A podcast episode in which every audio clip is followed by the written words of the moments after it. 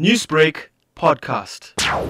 It is hosted by the KwaZulu Natal province, the KwaZulu Natal government, and a whole host of other stakeholders that are involved from the Muslim community, from business, from trade and investment, as well as a whole host of international guest speakers.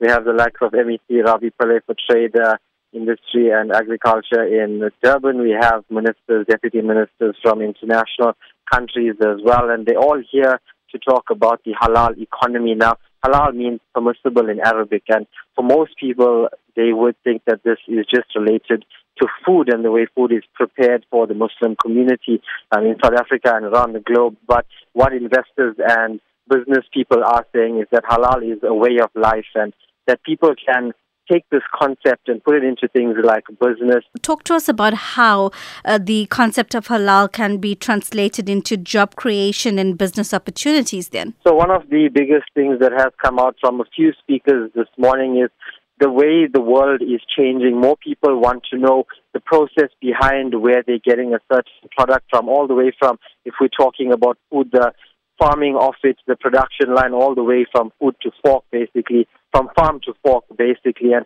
they're talking about how the, the, the process of the halal economy is worth about 7 trillion US dollars at the moment. And we need to get more investors into it because South Africa is one of the leading halal economies uh, due to the fact that it has such strict measures to certify a product as halal and a lot of the other countries in the world look up to us when it comes to that sort of uh, initiative. And they're just trying to get it into the industries of of, of fashion, of uh, other business such as uh, from farming all the way to technology, even the media and marketing.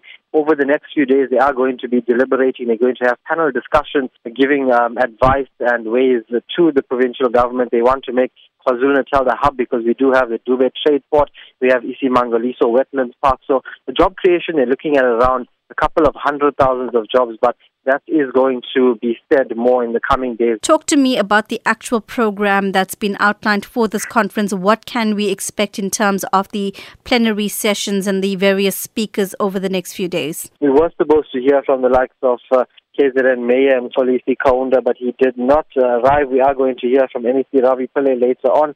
And then we have another panel discussion that starts at around half past 11 and it runs all the way until 2 o'clock. We're going to have um, the CEOs of Tourism KwaZulu Natal. We're going to have the likes of Ms. Ina Cronje, the chairperson and board uh, for trade and investment in KwaZulu Natal. We had Mr. Ibrahim Patel, who is going to talk about how we're going to position South Africa into the global halal network. But then tomorrow we're looking at the stands and exhibitions of uh, products and initiatives that are going to drive the economy.